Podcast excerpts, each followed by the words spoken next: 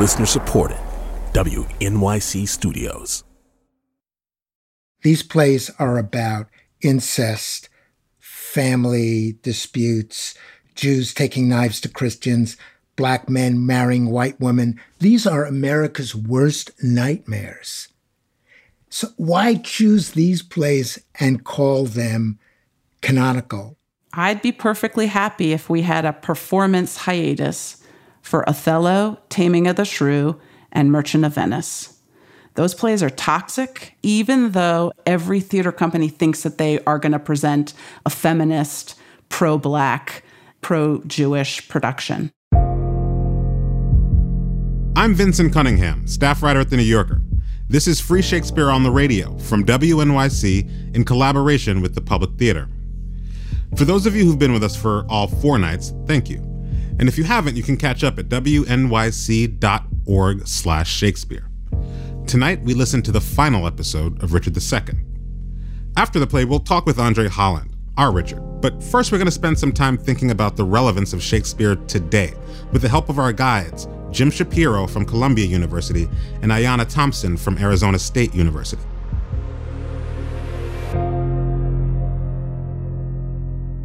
Now, to be clear, Ayanna, who's the one that you heard calling for the performance hiatus, she thinks that these plays should still be read and taught.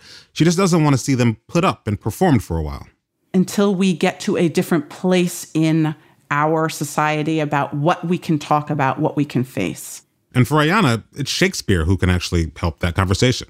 Shakespeare, I think, is one of the best vehicles to talk about race to talk about power structures. Mm. The issues that we often think of as modern issues are actually pre modern ones that have often 500 year legacies, if not 400 year legacies. So, yeah, I think when people say that, that race is modern, they say it as a product of their optimism. They say it's pretty recent and therefore we can roll it back.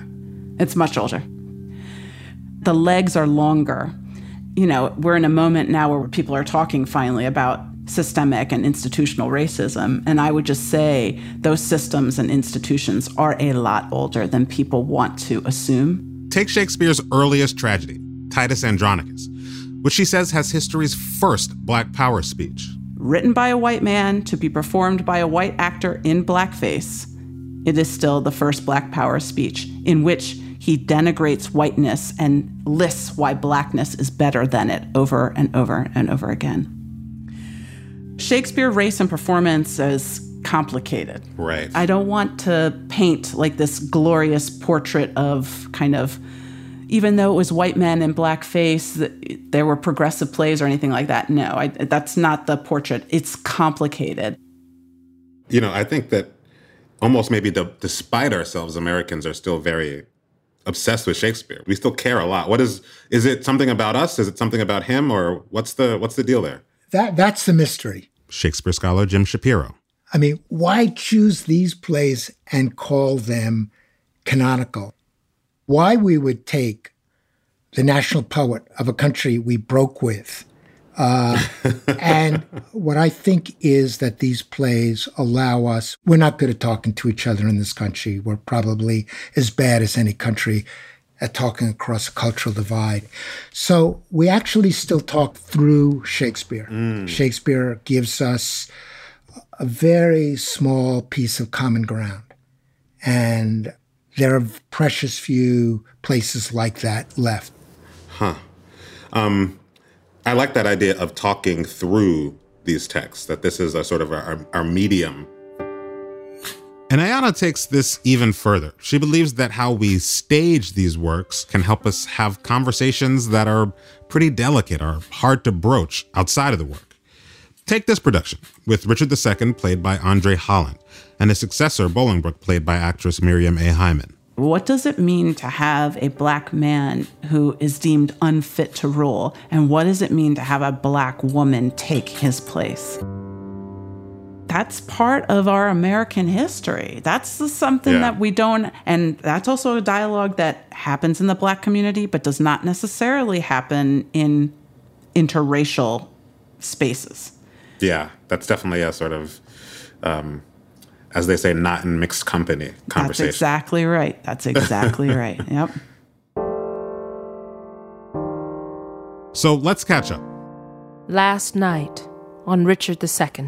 To do that office of thine own goodwill, which tired majesty did make thee offer.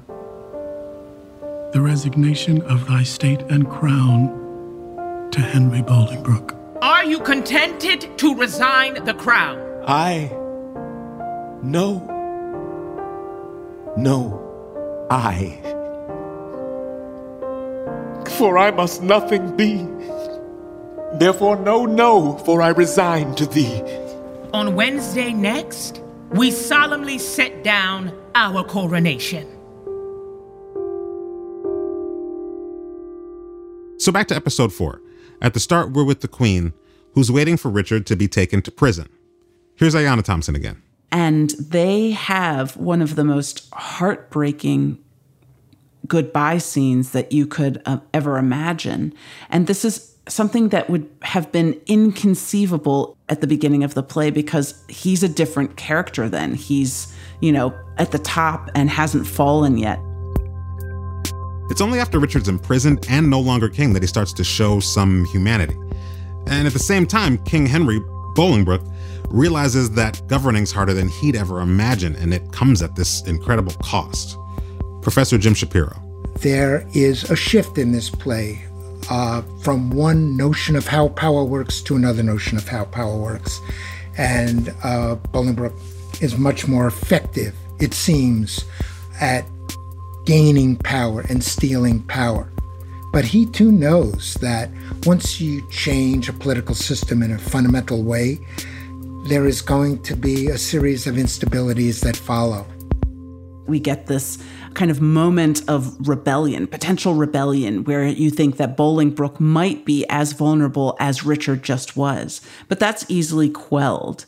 But then there's Exton, who thinks that he's been given orders to kill Richard in an offhand kind of way.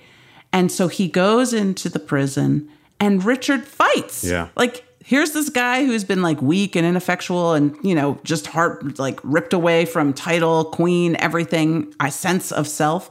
And at the last moment he puts up like a good fight. And i think the play ends with us the audience feeling as if maybe richard was right.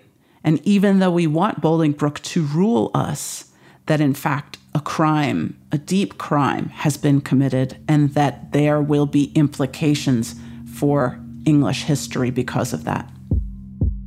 And those implications, as we know, go well beyond English history. We started off on Monday asking, why do this play? Why now? And the answer is because it speaks to something that is always happening, namely change. And the warning from Shakespeare, the, the bit of wisdom that we start to sense, is that yes, change is possible, but it's always accompanied by consequences that we could never have foreseen. And now, our final episode of Richard II, about the fallout of Bolingbroke's ascent to the throne. The actors and the public theater dedicate this production to the Black Lives Matter movement.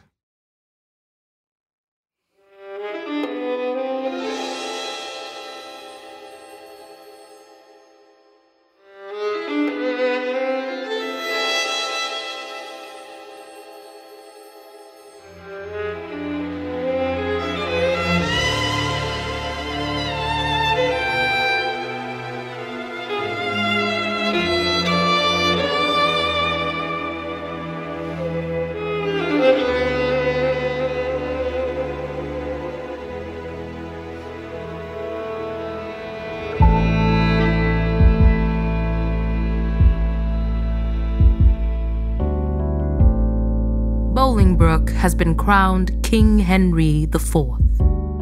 Richard, stripped of his title and power, is no longer king. The Queen, who is also no longer queen, waits on the street. She's hoping to have a final moment with her fallen husband.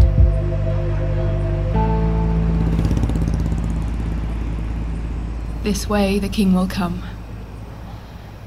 This is the way to Julius Caesar's ill erected tower, to whose flint bosom my condemned lord is doomed a prisoner by proud Bolingbroke. But soft, but see, or rather do not see my fair rose wither. Yet look up, behold, that you in pity may dissolve to dew and wash him fresh again with true love tears. Join not with grief, fair woman. Do not so, to make my end too sudden. Hie thee to France, and cloister thee in some religious house. Our holy lives must win a new world's crown, which our profane hours here have thrown down. What? Is my Richard both in shape and mind transformed and weakened? Hath Bolingbroke deposed thine intellect? Good, sometimes, Queen. Prepare thee hence for France. Think I am dead, and that even here thou takest as from my deathbed thy last living leave. My lord, the mind of Bolingbroke is changed. You must to Pomfret, not unto the tower. And, madam, there is order ta'en for you. With all swift speed you must away to France. Northumberland, thou ladder, wherewithal the mounting Bolingbroke ascends my throne. Thou shalt think, though he divide the realm and give thee half, it is too little, helping him to all. He shall think that thou, which knowest the way to plant unrightful kings, will know it again, being ne'er so little urged another way to pluck him headlong from the usurped throne. Well, my guilt be on my head, and there an end. Take leave and part, for you must part forthwith. Doubly divorced. Bad men, you violate a twofold marriage twixt my crown and me, and then betwixt me and my married wife. My queen, let me unkiss the oath twixt thee and me, and yet not so. For with a kiss 'twas made. And must we be divided? Must we part? Aye, hand from hand, my love, and heart from heart. Banish us both and send the king with me. Uh, that was some love, but little policy. Then whither he goes, thither let me go. So two together weeping make one woe. Weep thou for me in France. I for thee here. Go, count thy way with sighs, I mine with groans. So longest way shall have the longest moans. Twice for one step I'll groan, the way being short, and piece the way out with a heavy heart.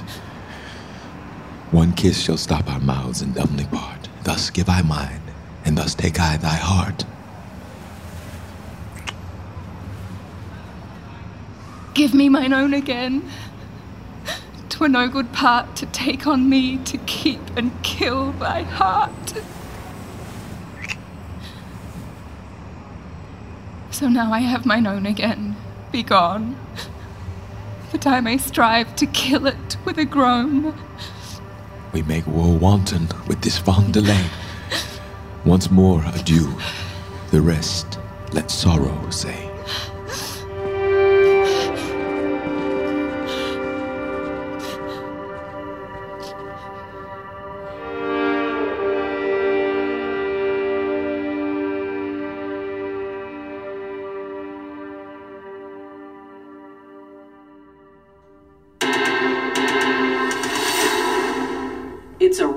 Shakeup. Richard is out and Bolingbroke is in. Major breaking news this hour. Richard II is stepping down. The Duke and Duchess of York are at home, recounting the spectacle of Richard's downfall and King Henry's ascent to the throne. My lord? My lord? Huh? Hmm? Hmm? You told me you would tell the rest when weeping made you break the story off of our two nephews coming into London. Where did I leave? At that sad stop, my lord, where rude, misgoverned hands from windows tops threw dust and rubbish on King Richard's head. Ah, then, as I said, the Duke, Great Bolingbroke, mounted upon a hot and fiery steed, which his aspiring rider seemed to know, with slow but stately pace kept on his course, whilst all tongues cried, God save thee, You would have thought the very windows spake. So many greedy looks of young and old through casements darted their desiring eyes upon his visage, and that all the walls with painted imagery had said at once. Whilst he, from the one side to the other turning, bespake them thus. I thank you, countrymen. And thus still doing, thus he passed along. Alack, poor Richard. Mm. Where rode he mm. the whilst? Oh, as in a theater, the eyes of men, after a well graced actor leaves the stage, are idly bent on him that enters next, thinking his prattle to be tedious. Even so, or with much more contempt, men's eyes did scowl on gentle Richard. Oh. No man cried, God save him. Oh. No joyful tongue gave him his welcome home, but dust was thrown upon his sacred head, which with such gentle sorrow he shook off, his face still combating with tears and smiles, the badges of his grief and patience. But heaven hath a hand in these events, to whose high will we bound our calm contents.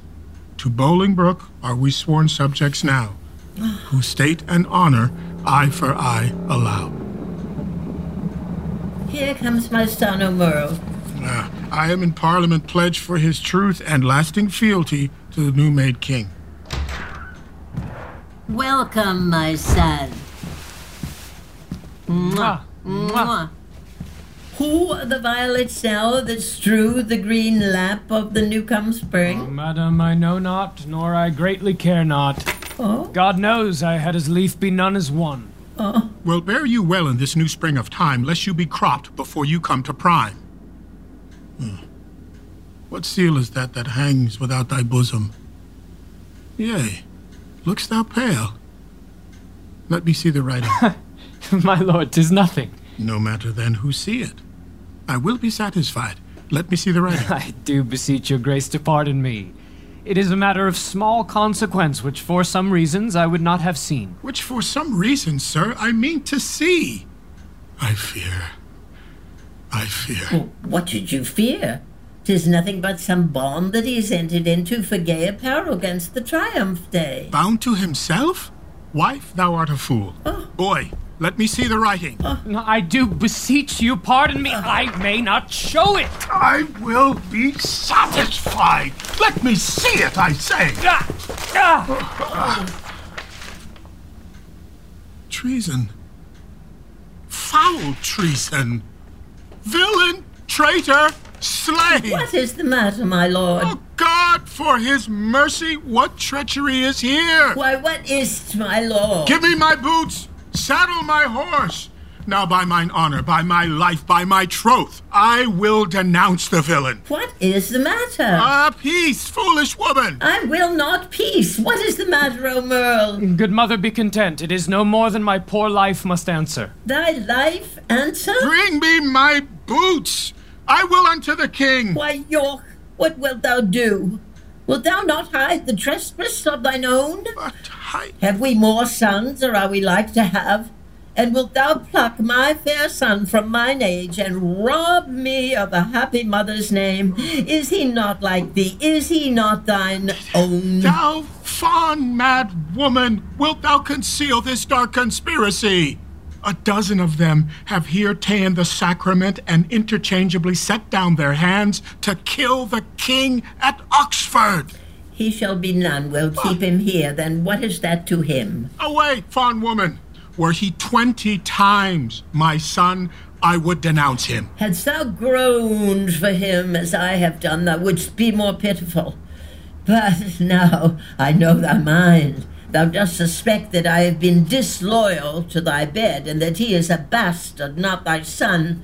Oh, sweet York, sweet husband, be not of that mind. He is as like thee as a man may be, not like to me or any of my kin, and yet I love him. Make way, unruly woman. Oh, uh, after Aumerle, spur post, yet before him to the king, and beg thy pardon ere he do accuse thee. I'll not be long behind, and never will I rise up from the ground till Bolingbroke have pardoned thee. Away, be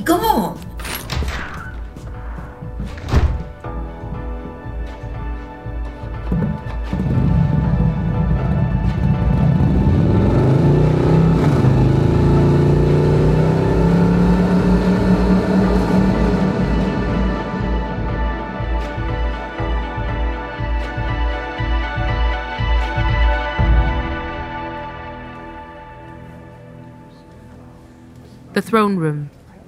King Henry, oblivious to the plot brewing against him, pines for his son. Can no man tell me of my unthrifty son? Tis full three months since I did see him last. If any plague hang over us, tis he. I would to God, my lords, he might be found. Inquire at London, amongst the taverns there. My lord, some two days since I saw the prince and told him of those triumphs held at Oxford. And what said the gallant? His answer was he would unto the stews, and from the commonest creature pluck a glove and wear it as a favor, and with that he would unhorse the lustiest challenger. As dissolute as desperate. But who comes here? Where's the king? What means our cousin that he stares and looks so wildly? Oh, God save your grace. I do beseech your majesty to have some conference with your grace alone. Withdraw yourselves and leave us here alone. What is the matter with our cousin now? Hmm? Oh, forever may my knees grow to the earth, my tongue cleave to my roof within my mouth, unless a pardon ere I rise or speak. Intended or committed was this fault? If on the first, how heinous ere it be to win thy afterlove, I pardon thee. Then give me leave that I may turn the key, that no man enter till my tale be done. Have thy desire.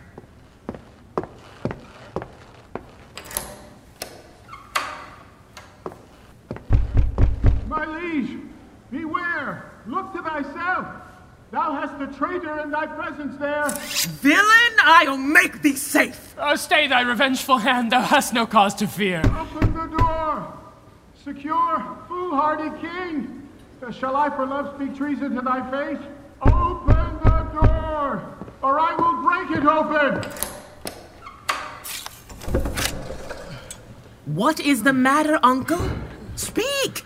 Recover breath. Tell us how near is danger that we may arm us to encounter it. Oh, peruse this writing here, and thou shalt know the treason that my haste forbids me show. Remember, as thou readst thy promise past, I do repent me.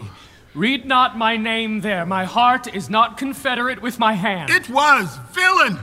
Ere thy hand did set it down, I tore it from the traitor's bosom, king. Fear and not love begets his penitence. Forget to pity him, lest he pity prove a serpent that will sting thee to the heart. Oh, heinous, strong, and bold conspiracy! Oh, loyal father of a treacherous son!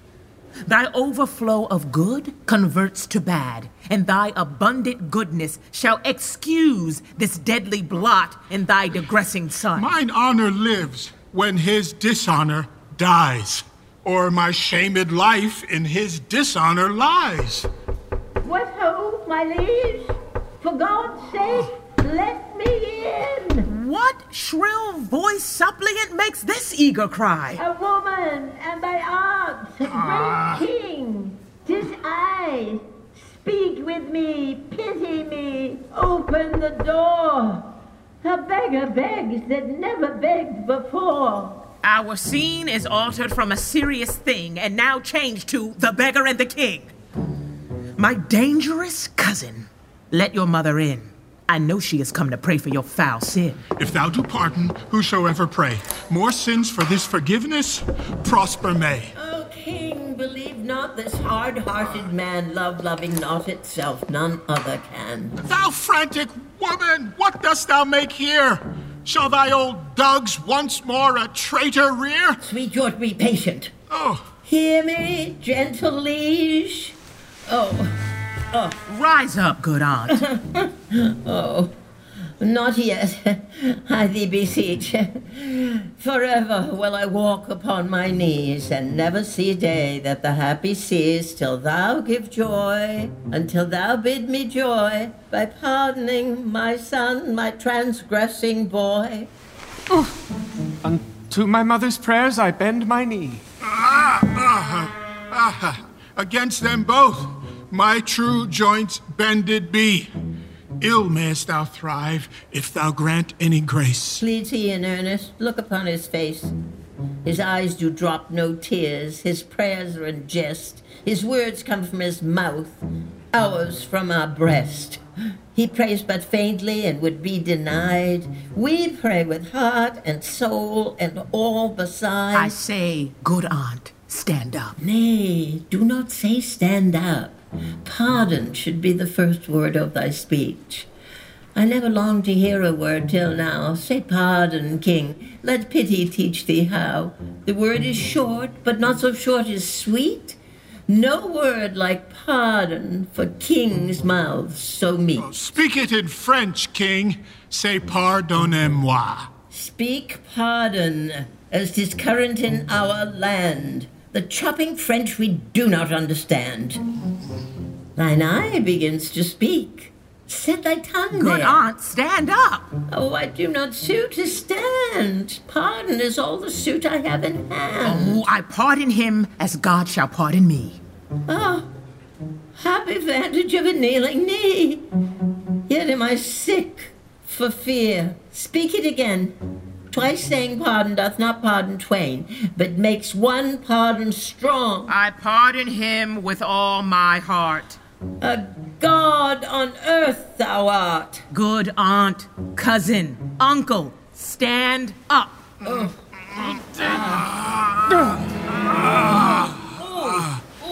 But for our trusty brother in law and the abbot, with all the rest of that consorted crew, destruction straight shall dog them at the heels.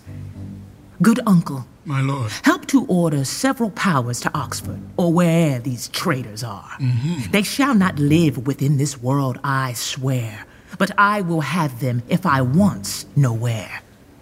Uncle, farewell. And so, cousin, adieu. Your mother well hath prayed and prove you true. Come, my old son, I pray God make thee new. You're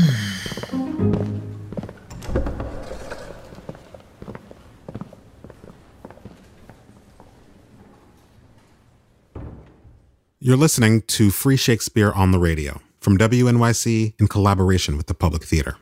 Richard II will be back in a moment. I'm Vinson Cunningham. You're listening to Free Shakespeare on the Radio from WNYC in collaboration with the Public Theater. We return now to Richard II. We're outside the throne room now. A knight of the court named Exton believes King Henry has asked him to carry out the murder of Richard. He pulls a servant aside. Huh? Sirrah. Huh? Come hither. Didst thou not mark the king, what words he spake? Have I no friend will rid me of this living fear? Was it not so? Uh, these were his very words. Have I no friend? quoth he. He spake it twice and urged it twice together, did he not? Mm-hmm, he did. And, speaking it, he wistly looked on me as who should say, I would thou wert the man that would divorce this terror from my heart. Meaning King Richard at Pomfret. Mm-hmm. Come, let's go. I am King Henry's friend, and will rid his foe.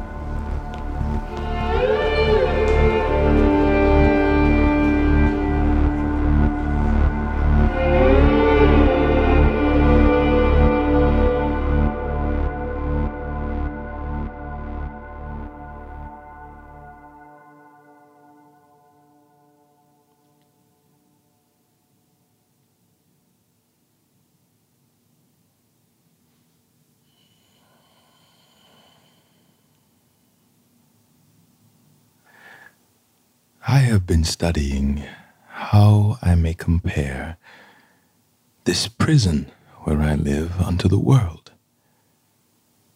And for because the world is populous, and here is not a creature but myself, I, I cannot do it.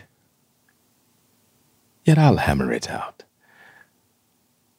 My brain I'll prove the female to my soul, my soul the father. And these two beget a generation of still breeding thoughts. And these same thoughts people this little world, inhumorous like the people of this world, for no thought is contented. The better sort, as thoughts of things divine, are intermixed with scruples, and to set the word itself against the word, as thus Come, little ones, and then again, It is as hard to come as for a camel to thread the postern of a small needle's eye.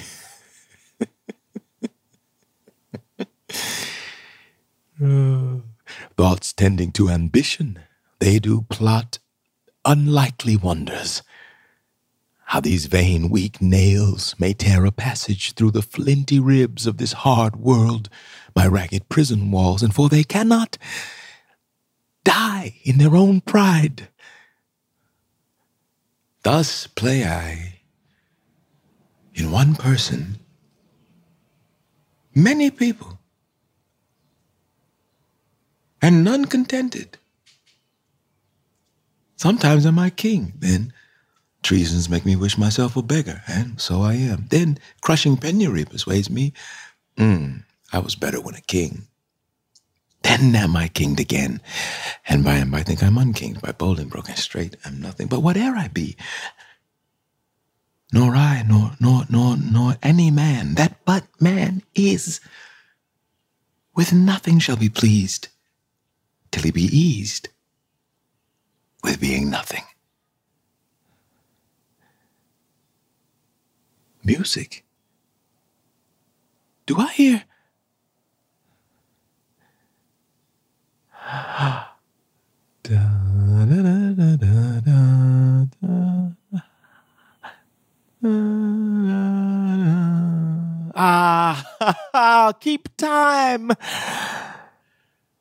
How sour sweet music is when time is broken, no proportion kept, so is it in the music of men's lives. And here have I the daintiness of ear to check time broke in a disordered string. But for the concord of my state in time, had not an ear to hear my true time broke, I wasted time, and not a time waste me.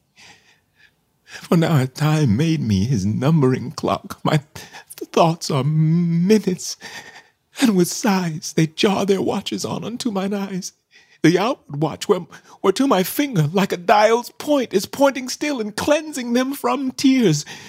Now, sir, the sounds that tells what hour it is are clamorous groans which strike upon my heart, which is the bell. So, so sighs and tears and groans shows minutes, times, and hours, but my time it, it runs posting on in Bolingbroke's proud joy while I stand fooling here his jack of the clock. This music mads me, let it sound no more. For though it have helped madmen to their wits, in me it seems it will make wise men mad. Yet blessing on his heart that gives it me, for 'tis a sign of love. And love to Richard is a strange brooch in this all-hating world. The groom who tended Richard's horses enters the prison. Hail, Royal Prince. Thanks, noble peer. What art thou? And how comest thou hither where no man never comes but that sad dog that brings me food to make misfortune live?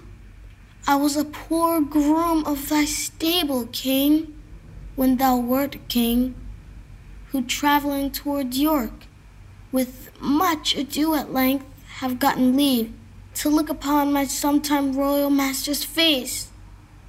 Oh, how it earned my heart when I beheld in London streets that coronation day, when Bolingbroke rode on Roan Barbary, that horse that thou so often hast bestrid, that horse that I so carefully have dressed. Rode he on Barbary? Tell me, gentle friend, how went he under him? So proudly, as if he disdained the ground. So proud that Bolingbroke was on his back. That jade hath eat bread from my royal hand. This hand hath made him proud with clapping him. Would he not stumble? Would he not fall down? Since pride must have a fall and break the neck of that proud man that did usurp his back? Oh, oh, oh, oh, forgiveness, horse. Why do I rail on thee? Since thou created to be awed by man wast born to bear, I was not made a horse, and yet I bear a burden like an ass, spurred, galled, and tired by jouncing Bolingbroke.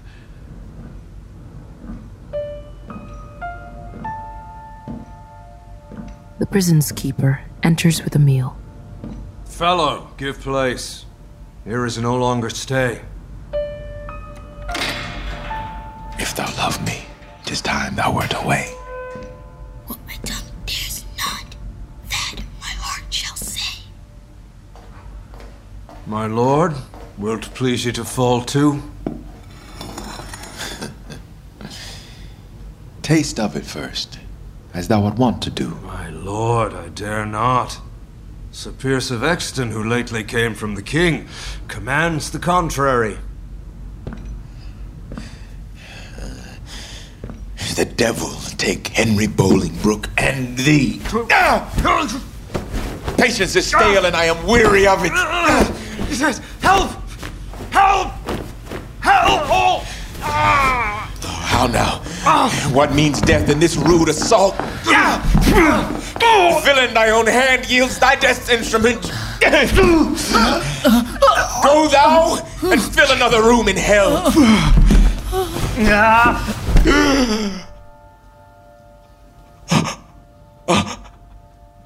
That hand shall burn in never quenching fire that staggers thus my person. Exton, thy fierce hand has with the king's blood stained the king's own land. Mount, mount, my soul.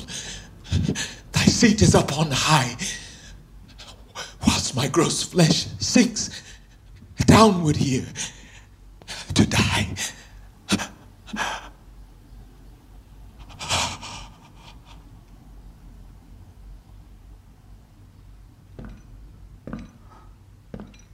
As valor as of royal blood, both have I spilt. Oh, would the deed were good! For now the devil that told me I did well says that this deed is chronicled in hell. This dead king to the living king I'll bear. Take hence the rest, and give them burial here.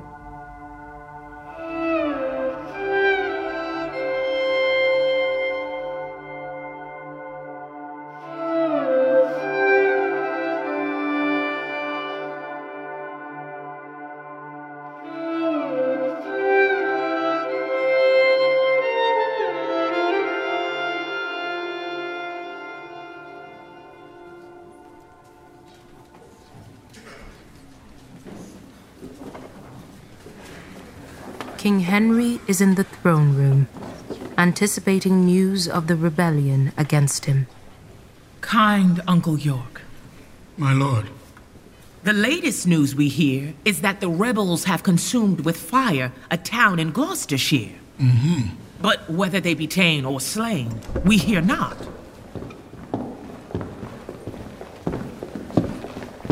My lord Northumberland, what is the news? First, to thy sacred state wish I all happiness.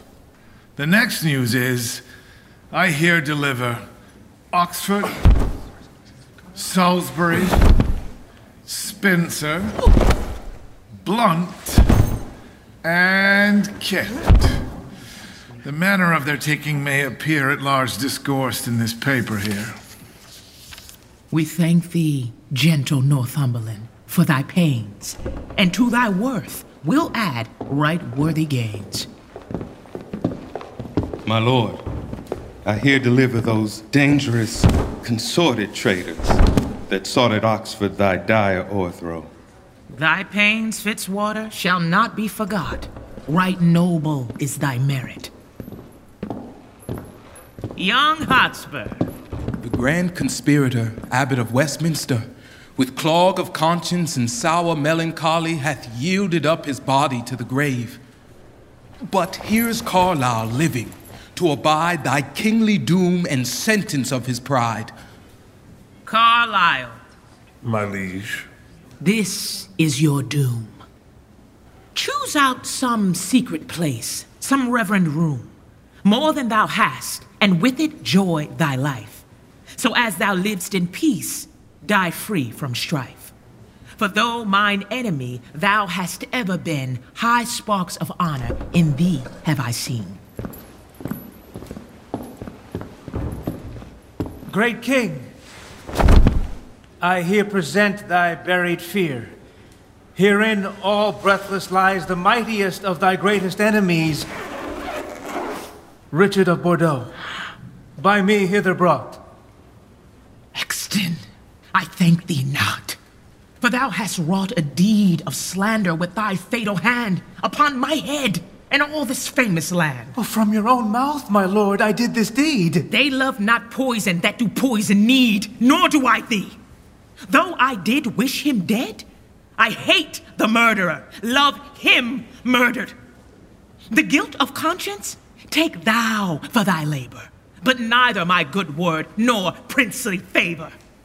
With Cain, go wander through shades of night, and never show thy head by day nor light. Lords, I protest my soul is full of woe, that blood should sprinkle me to make me grow. Come, mourn with me for what I do lament, and put on sullen black incontinent. I'll make a voyage to the Holy Land to wash this blood off from my guilty hand.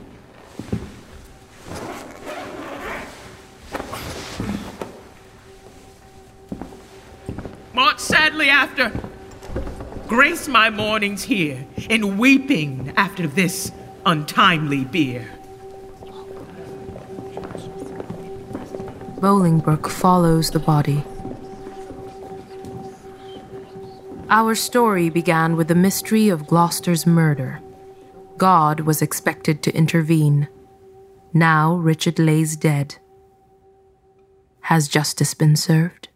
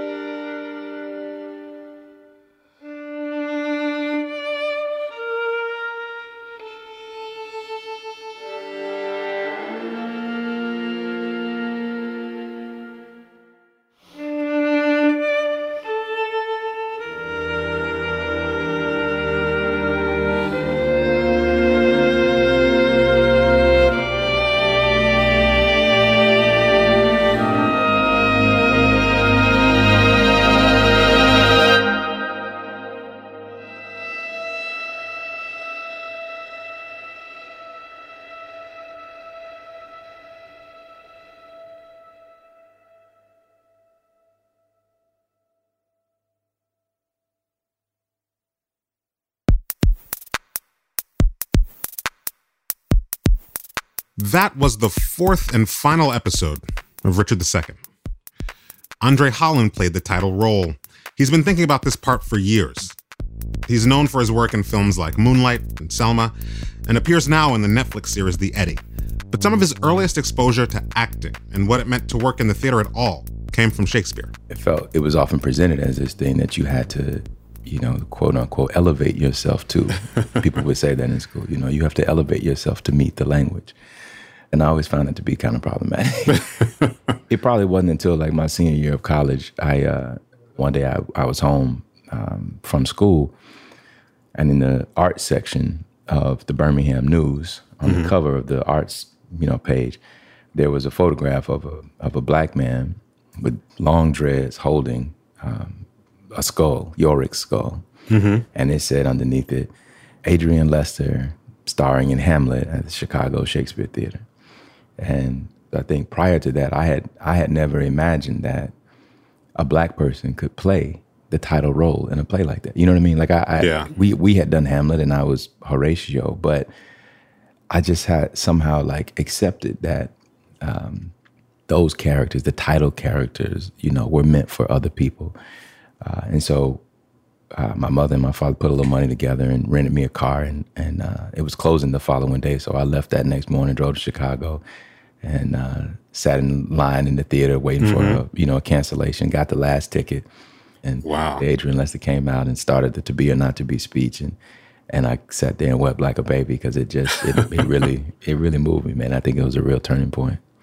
Wow. Yeah. So to Um, answer your question, I guess yeah, there's it's been a long process of me um, coming to believe that like I can have ownership over uh, any of the parts in Shakespeare in the same way that that uh, other people have. Right. When did you come to Richard II? What was the first time you read it? And what were your kind of first impressions of this play? And I think the first time I read it was um, probably right after graduate school. Um, I did a workshop of it with a group called the Shakespeare Society. And I was just blown away by the language. Um, it's amazing. It's incredible, man. I think in all of the, for me, it's, it's Shakespeare at his best. You know, those speeches with, that he that he gives Richard to say, Yeah. are profoundly beautiful. So that was my first contact with the play, and I think that last speech in the play, um, in the prison, Act Five, where you, Yeah. I've been studying how I may compare this prison where I live unto the world. That speech has has really moved me, and I learned it, you know, during that workshop, and sometimes just walking down the street will just say it, you know, to Hmm. myself, and and uh, and it's not until the end of the play that he finds the time to be alone, to really sit with himself and reflect, and in doing so, he comes to understand that he is a human being, and we before your eyes, you see a person become a person, you know. Yeah. Uh, so I always found it. I just found that speech to be deeply moving. Yeah. I mean, I would love to hear how your approach to this, something that you've been waiting to perform, and obviously thinking about it in terms of bodies and things to see and audiences in seats. What was your first thought when thinking, okay, we're going to do this in audio instead of on a stage? Well, the first thought was so I've always had a little bit of a resistance to the play. Mm-hmm. And I think that's because um, for me as a black actor playing this part, I was concerned that me presenting a man who essentially is an ineffectual leader who gets um, overthrown by a much more popular young man, right? Mm-hmm. I was concerned that um, if the casting of the play, you know, for example, if the Bolingbroke character, the character who ends up taking over at the end, is uh, a white man, that it might not look good. So uh, by casting a, an African American woman to play Bolingbroke, I think adds a layer of, of uh, intrigue to the play and kind of shields that. But of course, when we're doing it on the radio, I, I, my first thought was, well, how are we going to translate that, or is that is that something that we even need to be concerned about now? Yeah. You, you know what I mean? Yeah, so you mentioned the sort of um, the difficulty of the dynamic between Richard and Bolingbroke, and uh, how it then changed those dynamics for that person to be a black woman, Miriam. How was it to work with her? Playing with her, she comes to it so prepared. She doesn't do any of that, you know, fancy kind of highfalutin, you know, uh, Yeah. language that some people are accustomed to hearing with Shakespeare. She just makes it her own. She puts it into her body, and and I think because she played in that way, it forced me and everybody else also to kind of uh, dig our heels in and uh, come correct, as they say. uh, so I think there was a bit of a kind of I won't say one upmanship, but there was like a healthy kind of competition between the two of us. I would say uh, because I think my worry was that um, there's a way of doing the play in which you know if you have a black Richard and a white Bolingbroke, that it could be you could be seen to be telling a story that black people can't lead or that there's a problem with black leadership and that only Mm-hmm. it takes a, a, a white man to come back in and and restore order. Um, I think when we inhabit these parts, we have to always be cognizant of like the moment that we're in and like the stories that we're we're telling on top of the story itself. But when Miriam came in and, and, and smashed it, like that was out the window. It then was just about the, the play, you know, and these two people who are um, fighting for what they believe in, essentially. The other stuff you're talking about, you know, you, the perception that casting creates, that just seems to me so, in some ways, like a double duty, right? That you're not just doing the play, you're thinking about the story that your presence is telling. Mm-hmm. Um, I mean, you could call it a burden, you could call it a duty, you could call it just another intellectual challenge, but how does that live in your mind? Man, I, that's a that's a deep question, bro. I've been, I mean, I've thought about this a lot over the years, and have gone through, I think, every version of it. I feel like there were times when I felt like it was a burden because I felt like, well, I just want to be able to do the play and, um, you know, just do my work as an actor. Right. Um, but I think now what I feel is that it really is a it really is a privilege. You know, I've come to the point in my life where I'm really embracing my um, responsibility as an artist because it is a responsibility. You know, it's Mhm. not just it's different, man. It's not just about I want to be good and do this part because I like the part. No, like eh, me getting on that stage and whatever play I'm in is a statement. It means something to somebody. You know what I mean? And Yeah. and I want to really take care of that. I think, you know, I remember when I was in school, man, I, I, I would look at these plays like Hamlet, like Shakespeare, for example, right? There would be, if you're gonna do Hamlet, if you're gonna have somebody black and it's gonna be Horatio, Mhm. maybe Laertes. you know what I'm saying? Maybe. one of those, maybe. If you're gonna do if you're gonna do Romeo and Juliet, you're gonna have Mercutio. Probably could be black. You know what I'm saying? Mhm. Not Romeo, but Mercutio. you know, and on and on and on. Cherry Orchard. You know, Lopakhin. He's often played as Mhm. black man. You know, the guy who comes back for his his land and his inheritance because his father was a you know a servant.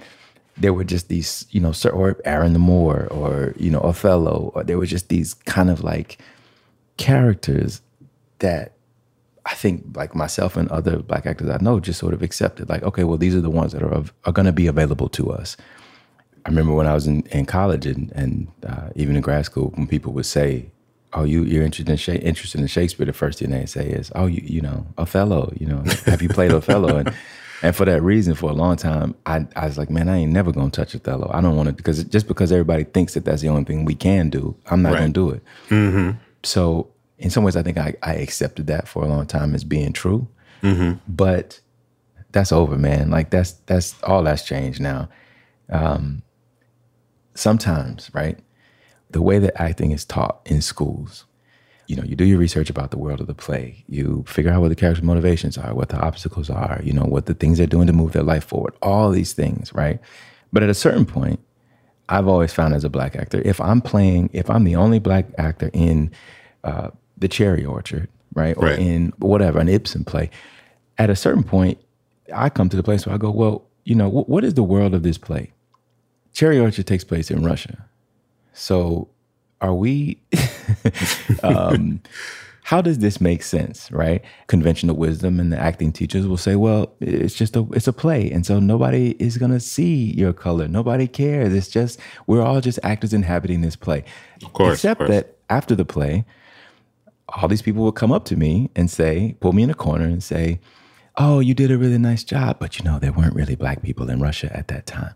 Oh, it's so nice that they gave you this part, that they cast you in this part. It's really, you know, I mean, we know it's not really accurate, but little You sound like that- you've had hundreds of these hundreds and hundreds and hundreds and hundreds of these things, you know. And at the same time, like we're American actors doing a Russian play, but for some reason, nobody ever questions the fact that these are American actors speaking English and like their accents Right. from some from Minnesota, some from New York, some from Alabama. Nobody questions that, but like. When the black dude's in the play, that's the thing that everybody sees, and yet we act like we don't see it when we want to. You know what I mean? When Right. we when it comes to talking about it. So, I mean, I suppose it's like what it means to be black in America, right? Like you're always aware of where you fit in any particular room, and um, Mhm. and you can either see that as a burden or you can see it as like a superpower. And I just I choose to see it as a as a superpower.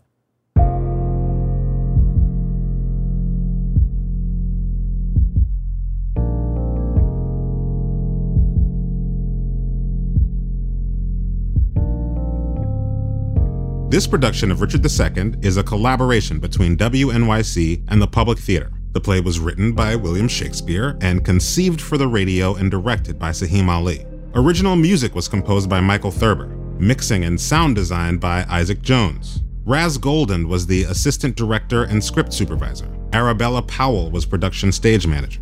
Executive producers Emily Botein, Matt Collette, Elliot Forrest, and Sarah Sandbach, with additional engineering by Ed Haber, Jared Paul, Joe Plourde, George Wellington, and Trent Williamson. Our cast Barzin Akhavan as Salisbury and the Marshal, Sean Carvajal as the gardener's man in Surrey, Michael Bradley Cohen as Bushy, Sanjit De Silva as Mowbray and Exton, Biko Eisen Martin as Fitzwater, Michael Gaston as Northumberland, Stephen McKinley Henderson as the gardener, Andre Holland as Richard, Miriam A. Hyman as Bolingbroke, Merritt Janson as Scroop, Elijah Jones as Hotspur, Dakin Matthews as Gaunt, Jacob Ming Trent as Carlisle, Maria Makuka as the Queen's Lady and a servant, Okwui Okpokwasili as Willoughby and the Abbot, Estelle Parsons as the Duchess of York, Tom Pecinka as Aumerle, Phylicia Rashad as the Duchess of Gloucester, Reza Salazar as the Welsh captain, Thom Sesma as Ross and the Keeper, Sathya Sridharan as Bagot, John Douglas Thompson as York, Claire Vanderboom as the Queen, Natalie Willems Torres as Green, and Josiah Young as the groom. The play was narrated by Lupita Nyong'o. Additional commentary and analysis by James Shapiro and Ayanna Thompson. The LuEsther T. Mertz Charitable Trust provides leadership support for the public theater's year-round activities. Mount Sinai Health System is our production sponsor. And head to wnyc.org/shakespeare for more about the play. That's where you'll find the script a full list of credits. Plus, you can download the podcast of Richard II to share or listen again. I'm Vinson Cunningham. Thank you for listening.